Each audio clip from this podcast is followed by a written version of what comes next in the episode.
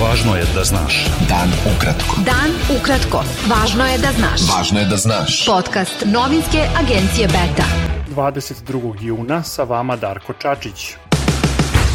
Radnici Krakujevačkog Fijata danas od trinaest časova blokiraju deo autoputa kod Beogradskog centra Sava. Predsednik Srbije Aleksandar Vučić pristao je da se sastane sa predstavnicima radnika u subotu, pod uslovom da obustave blokadu autoputa, ali oni za sada odbijaju da okončaju protest.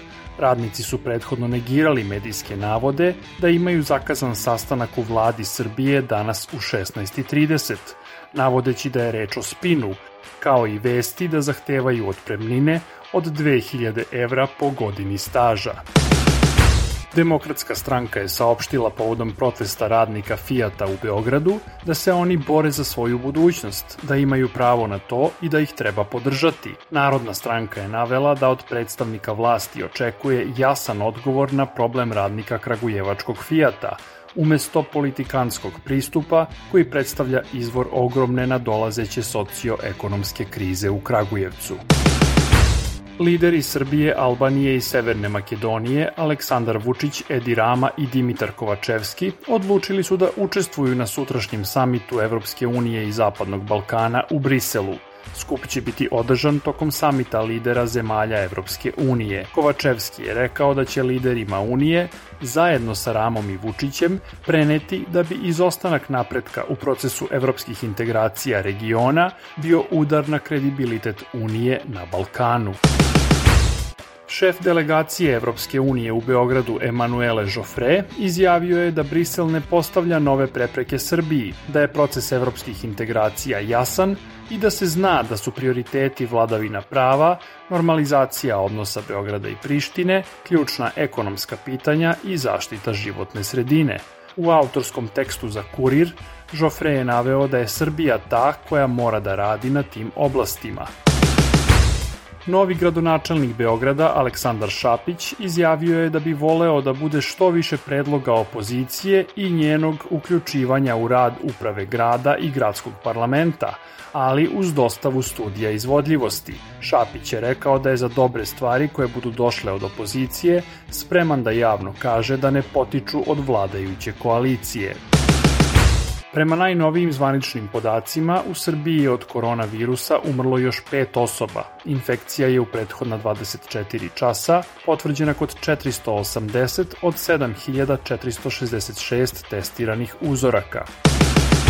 U Srbiji su hrana i bezalkoholna pića najskuplji u regionu, a među članicama Evropske unije cene tih proizvoda su najviše u Luksemburgu, pokazuju podaci Evropske agencije za statistiku Eurostat. U Srbiji su hrana i piće petnaest posto jeftiniji od evropskog proseka, ali su skuplji nego u Albaniji, Crnoj Gori, Bosni i Hercegovini i Severnoj Makedoniji. Beta.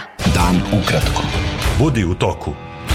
Predsednik Hrvatske Zoran Milanović izjavio je u spomen parku Brezovica kod Siska da antifašizam nije iskorenjiv, da neće tek tako nestati i da je Hrvatska bila na pravoj strani istorije.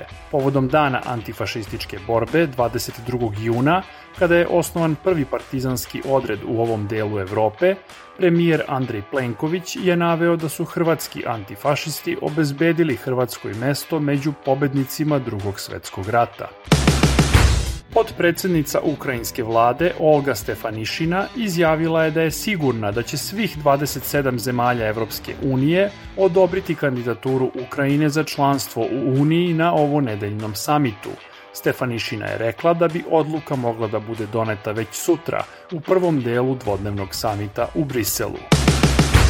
Predsednik Ukrajine Volodimir Zelenski priznao je da je Rusija poslednjih sedmica ostvarila prednost u ratu zbog ogromne artiljerijske nadmoći. Ruske snage su danas granatirale drugi najveći ukrajinski grad, Harkov, i njegovu okolinu, a u napadu je ubijeno najmanje dvadeset ljudi. Ruske snage su osvojile nekoliko naselja oko Lisičanska i Severodonjecka, gde se danima vode žestoke borbe.